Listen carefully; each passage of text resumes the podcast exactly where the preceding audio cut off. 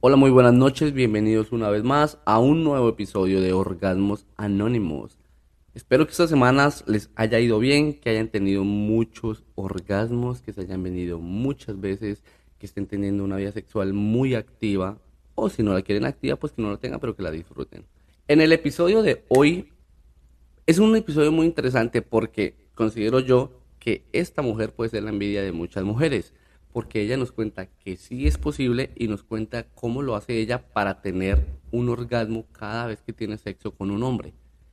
Considero yo que es un episodio interesante para los hombres y un episodio muy importante para las mujeres. Así, aparte de eso, se me olvidaba, ella tiene un acento muy, muy, muy delicioso. Eh, los dejo con Leo.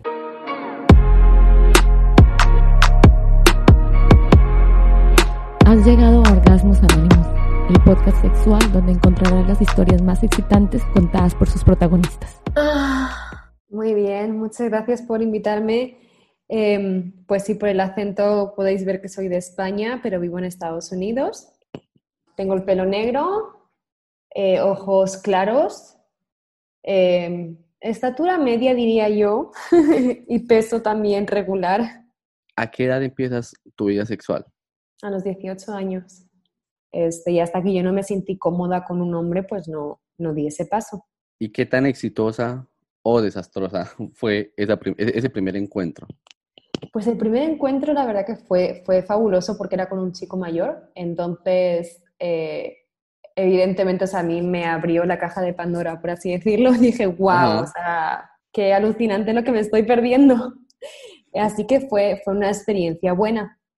O sea, esta primera vez ni siquiera hubo penetración, o sea, fue nada más el, primer contacto. La primera vez que sí tuve penetración fue a los 19 y ahí fue con un, o sea, ahí sí que fue con mi primer novio que duramos cinco años. O sea, él sí que sí era una relación, o sea, yo a esa persona sí que sí la veía como quiero perder la virginidad con él. Anteriormente, pues, pues este, fue más em, eh, sexo, este, masturbación, o sea, nada, no hubo penetración a los 18 años. Fue hasta los 19. Ah, y fue con diferente persona. Entonces, la, la que sí, a los 18 años fue con diferente persona. Sí, fue con, sí, sí, sí, fue con un amigo, esa, y, pero luego ya cuando perdí la virginidad fue con 19 y fue con mi primer novio serio, por así decirlo, mi primera relación seria, seria.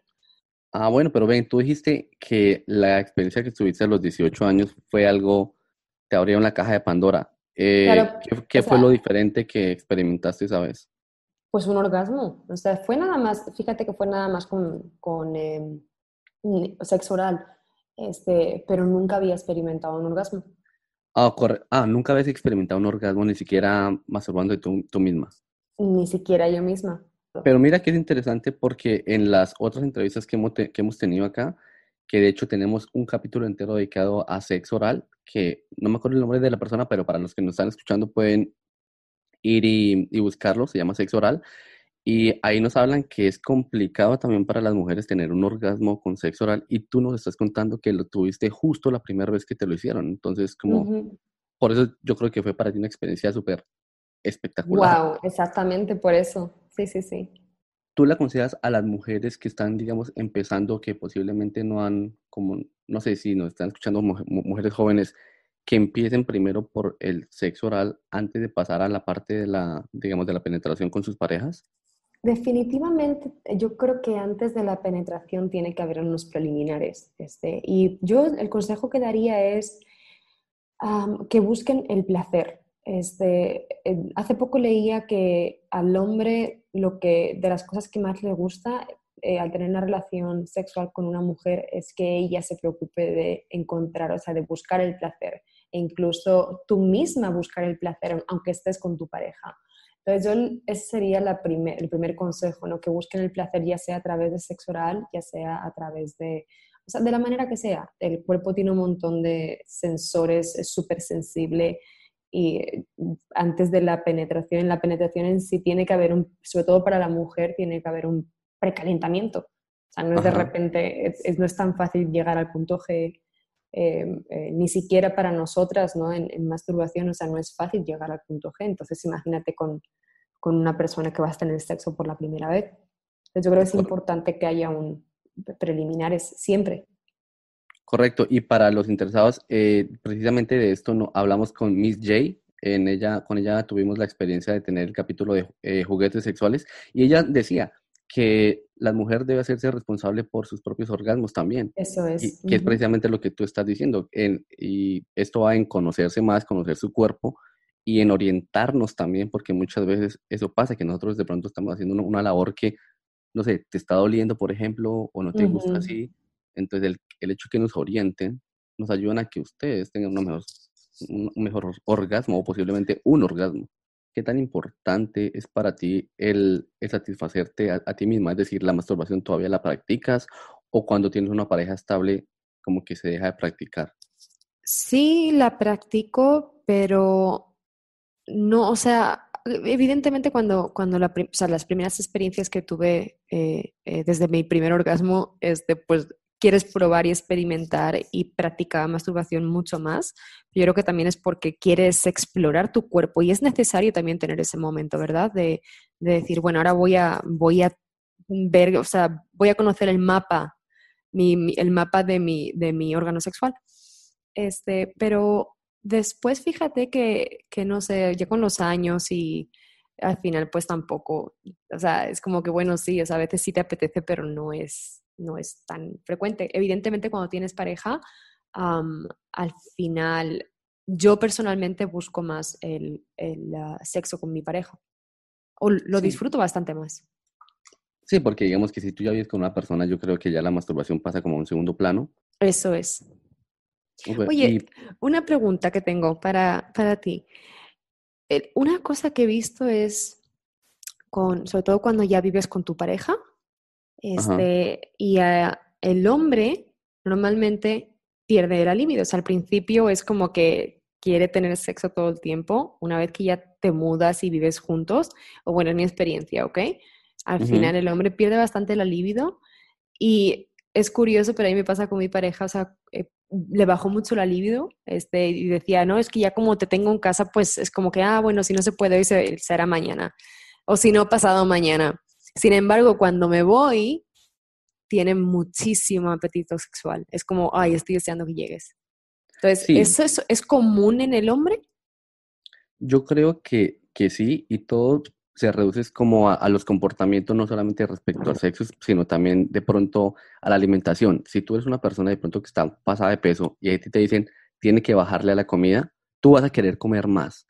Pero cuando tú eres una persona que puede alimentarse lo que quiera porque está saludablemente, entonces posiblemente tú dices, como que no te importa el buscar esos pecaditos que llamamos los postres y eso. Y yo creo que lo mismo pasa con el sexo. Cuando tú tienes a tu pareja que sabes que está durmiendo a toda hora ahí con ella, que te despiertas con ella, yo creo que baja un poco la, mm, lo que tú dices, la libido ahí de, de decir quiero tener sexo a toda hora. Más que si así estuvieran juntos pero vivieran en diferentes lados, el deseo se despierta más de decir, ojalá la tuviera al lado mío para poder empezar a tener una sesión de sexo extraordinaria en estos momentos. Pero yo creo que, que eso pasa. Pero en promedio, ¿cuántas son las veces que tienen encuentros sexuales, digamos, con penetración por semana? Una vez por semana. Ok, y eso puede ser simplemente no porque las dos partes no quieran, sino porque lo deja uno para después. Y mira que no, a uno no le pasa eso nada más con el sexo, con el trabajo también. Cuando tú sabes que en un trabajo no tienes que entregarlo para mañana, ah, para pasado mañana, tú lo postergas. Entonces yo creo que es como el, ser humano que lo hace y no es porque uno no lo quiera hacer o simplemente, es simplemente porque, de pronto porque se acostumbra a que, a que lo puede tener a cualquier hora que ya no vale la pena como esforzarse un poquito para tenerlo, pero sin consejo grandísimo para todos los que nos estén escuchando, sean parejas nuevas o parejas de 40, 30 años, por decirlo así, es siempre bueno cambiar la forma en que se tiene sexo cada, cada vez que lo tengan. Y ese es un consejo grandísimo que ha me, me ha funcionado muchísimo. Es, si te gusta lo que estás escuchando, dale clic al botón que dice seguir si estás escuchando el podcast en Spotify si lo escuchas en otra plataforma, dale clic al botón suscribir.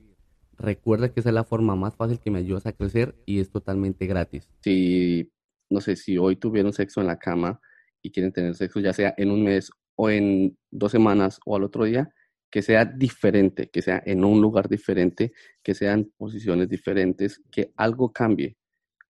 y así de paso encuentras algo que te gusta. No sé, por ejemplo, yo me imagino que, no sé cuál es tu posición favorita para, para penetración. Pues fíjate que no tengo así ninguna que diga, es que depende de, depende de la ocasión. La verdad que he tenido, o sea, tengo suerte y, con penetración, o sea, consigo tener el orgasmo en, con casi todas las posturas. ¿De en penetración? Bueno, eso sí es algo muy impresionante porque, de hecho, aquí hemos tenido personas que dicen que no, que es, bueno, mujeres que es muy complicado con penetración y que les toca terminar ayudándose ellas mismas o que recurrir a que el hombre las masturbe o en muchos casos simplemente ah, fingir, fingir y ya. Sí. ¿Y, ¿Y, a qué piensas tú que le atribuyes eso, el que pueda llegar en cualquier posición en penetración? O sea, no, no, en no, en cualquiera, o sea, no en cualquiera, pero en bastantes, entonces tampoco así, depende del día, la verdad. Este, em, ¿A qué lo atribuyo? Creo que es, como decía antes, los preliminares. O sea, yo creo que cuando, cuando has estado previamente tocando zonas este, y aguantas el orgasmo, o sea, no lo tienes enseguida, al final luego es mucho más intenso. Ok, entonces tú aconsejas que las parejas que nos están escuchando en estos momentos tengan, o las personas que tengan un juego como preliminar antes a la penetración, me imagino lo que estás diciendo. Sí, sí, sí, sí. Entonces cuando llegas, o sea, ya llega un punto que cuando hay penetración realmente es mucho más intenso, porque has estado aguantando el orgasmo por X minutos. O sea, y has estado trabajando en esas zonas por X minutos, entonces cuando ya llegas a la penetración ya estás, está la zona tan excitada que enseguida, o sea, rompes. Correcto. ¿Y cuánto, y cuánto requiere, por ejemplo, en este caso, eh, Leo, cuánto requiere para tener una sesión completa de sexo y que logre tener un orgasmo completo? No, pues será que, que somos muy rápidos, no sé, normalmente 15 minutos, 20 a lo mucho. Bueno, tú acabas de decir en eso que dijiste ahorita algo muy importante y es que tú llegas digámoslo así, el 100% de las veces que tienes sexo. Yo creo que eres la envidia de muchas mujeres en estos momentos porque eh, pues no todas lo logran. Para mí es muy importante que el hombre sea open-minded. ¿Qué, ¿Qué, cosas nuevas le has propuesto últimamente a tu pareja? ¿Qué es lo más nuevo que le has propuesto, por ejemplo? Le propuse que, de hecho, vamos a tomar un curso de eh, sexo tántrico. No lo he empezado todavía, o sea, ni, empezado, ni hemos empezado a aprender, pero sí que es algo que vamos a empezar a, practicar. Es interesante porque yo sé que ahí también mezclan la parte de la música. Sí, sí, sí. Como otro punto de, como, no sé, de estímulo. Pues es que la música es capaz de cambiar el estado emocional en, en un minuto. O sea, es, es, alucinante el poder de la música, ¿no? Entonces imagínate si también mezclas, o sea, incluyes el placer, por así decirlo, sensorial. Claro, y yo, lo he hecho, de hecho, algunas veces, em, y no sé, tiende a que todo se haga más lento, al menos con la música tántrica. Tiende a que no quiere, o sea, como que te baja la velocidad, pero a la vez como que te incita a que sea todo como lo que tú dices, tocando, acariciando. Y muchas veces yo creería que ni siquiera se enfoca uno en la penetración, sino simplemente como en la satisfacción del otro. Sí, exactamente, exactamente es eso. Entonces queremos experimentar eso porque al final es, al final el acto sexual se vuelve como, bueno, venga, hoy toca. Entonces ya sabes las zonas, ya sabes, y al final caes en la rutina. Y es rápido porque, sí, y sobre todo otra de las cosas ¿no? que yo definitivamente los, creo que, que cambiaría es el dejarlo para última hora de la noche cuando te vas antes de irte a dormir, porque como estás tan cansado, realmente lo haces por compromiso. Entonces al final termina siendo un sexo rápido. Sí, es placentero, pero son 15 minutos y a la, a la cama. Este, ya no hace falta, ya no hay ese, ese, es un ritual, yo creo que es lo que perdemos, ¿no? Al final con el tiempo, ese ritual de, de desnudar a la pareja, de tocar, de, de no sé, o sea, es, y eso es lo padre del sexo tántrico, ¿no? De, que al final, como tú dices, si tienes que seguir la música, todos los movimientos son mucho más lentos. Correcto, y eso que acabas de decir me encanta porque digamos que si a mí me ponen horas, la que menos me gusta es al momento de acostarme, porque a mí me gusta más lo que tú dices, como durante el día, bueno, aparte porque yo no sé si todos los hombres seamos iguales, pero yo soy muy, muy visual, Entonces me gusta poder ver, como observar todo el cuerpo de la mujer, como cada detalle, que independientemente si uno lleva muchos años con la pareja o no, igual, uno siempre va a encontrar cosas nuevas, va a ver cosas diferentes y es como apreciar eso. Por eso me encanta este, con la luz, o sea, que haya luz del día. No que sea al aire libre, sino que sea haya luz del día, obviamente.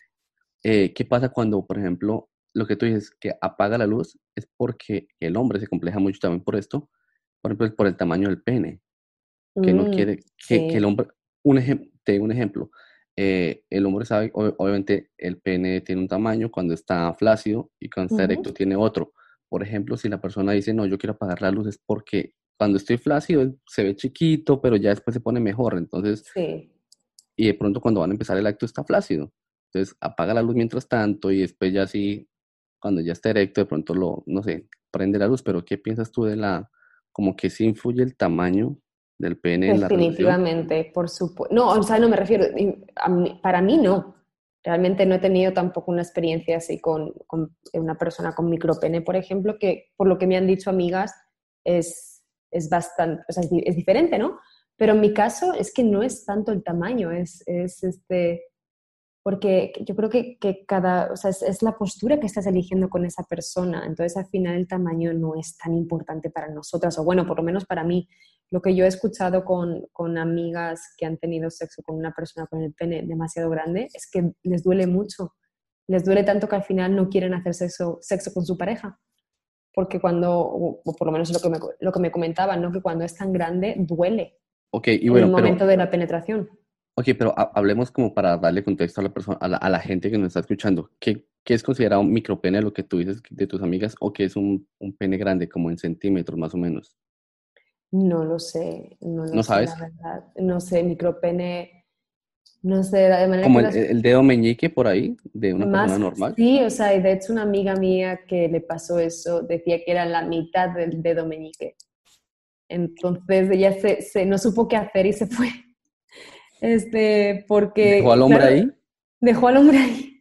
Se puso muy nerviosa, no sabía qué hacer y se fue. O sea, dices que no supe reaccionar, o sea, no, no quería, ni le hizo gracia ni nada, simplemente fue como, y, o sea, no, no te lo esperas.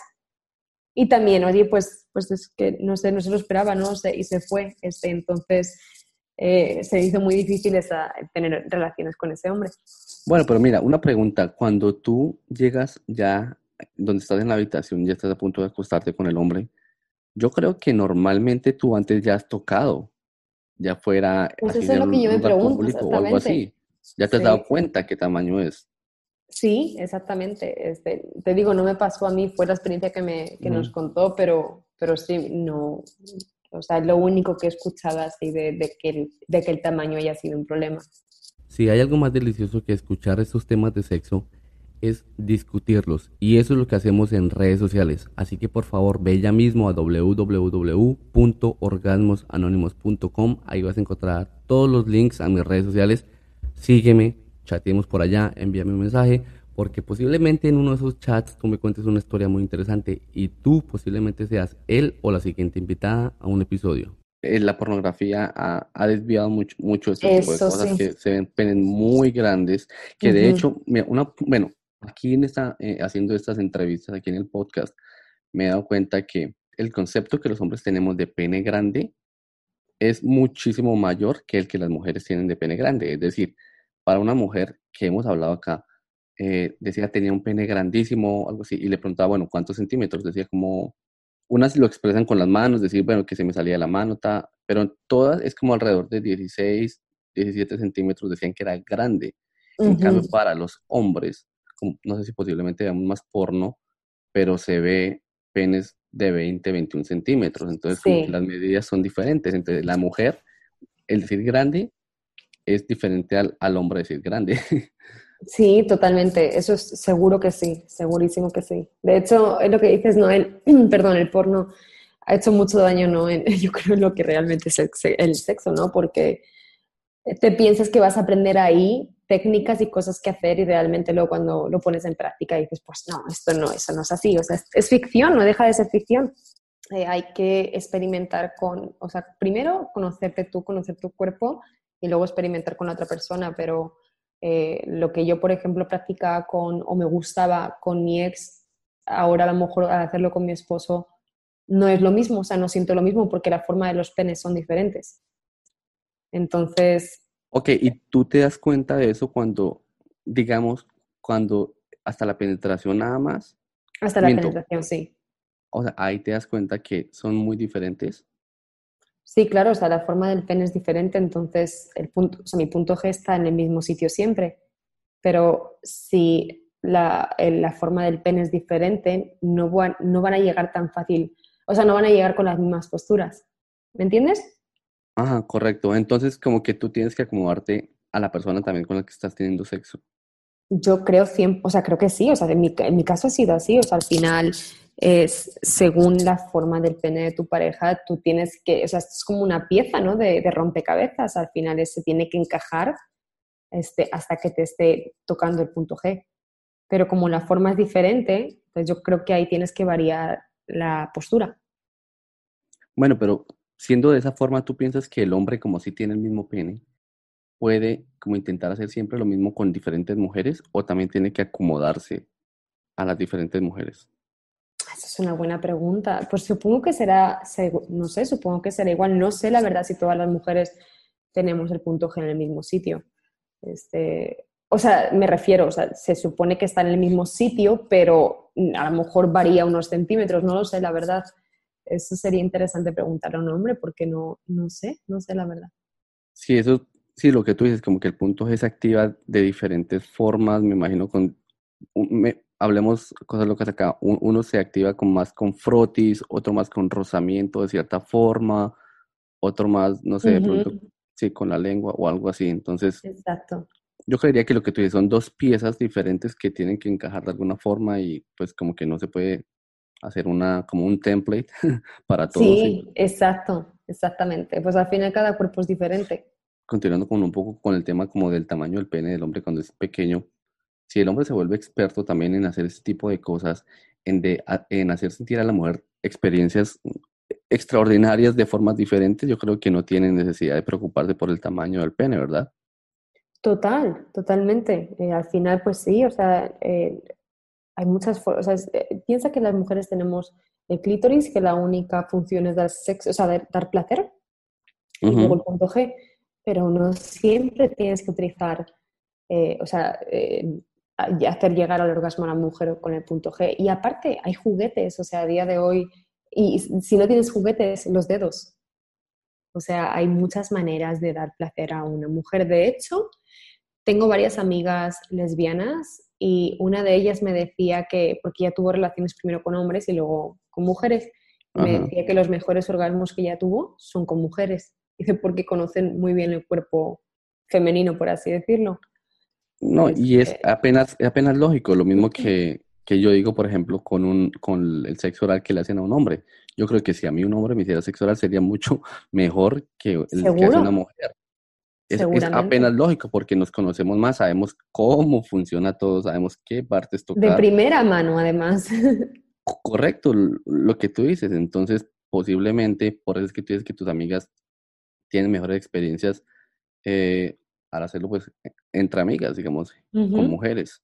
Sí. Eh, pero entonces ahí, va, ahí ya va en lo, en lo que es la comunicación, en decir lo que me gusta, lo que no me gusta, porque la mujer jamás va a poder sentir lo que sentimos nosotros y nosotros tampoco vamos a poder sentir lo que siente la mujer.